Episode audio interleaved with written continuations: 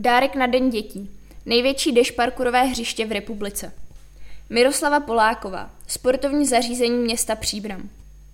Ve středu 1. června se v areálu Nový rybník konal dětský den, během kterého proběhlo za účasti profesionálních parkouristů pod vedením Jakuba Dohnala z Akademie Art Moving také slavnostní otevření nového parkourového hřiště.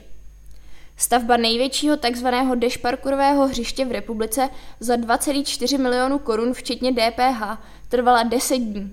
Zástupce zhotovitelské firmy Onyx Wood František Bican představil kromě použitých materiálů a celého projektu také design hřiště, který je v České republice k vidění pouze na pražském Zličíně.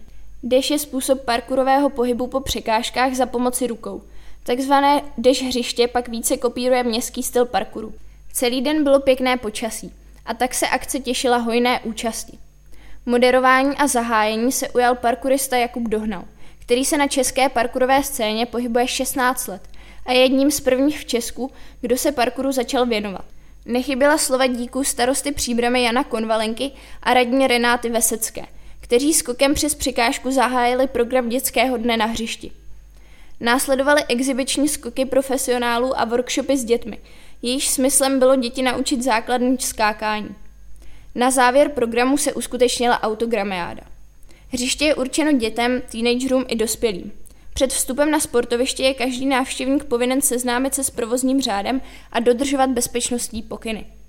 Dish Parkour byl vyvinut ve spolupráci s finskými parkourovými profesionály tak, aby uspokojil nejen parkourové začátečníky, ale i profesionály. Součástí hřiště je měkčená dopadová plocha Softnix, která zajišťuje potřebný komfort s důrazem na bezpečnost. V rámci dětského dne byl na Nováku připraven také další program. Od 14 hodin vystoupili na pódiu se Zambistra mladí hudebníci ze základní umělecké školy Antonína Dvořáka Příbram. Nechyběly kreativní dílničky a midi disco.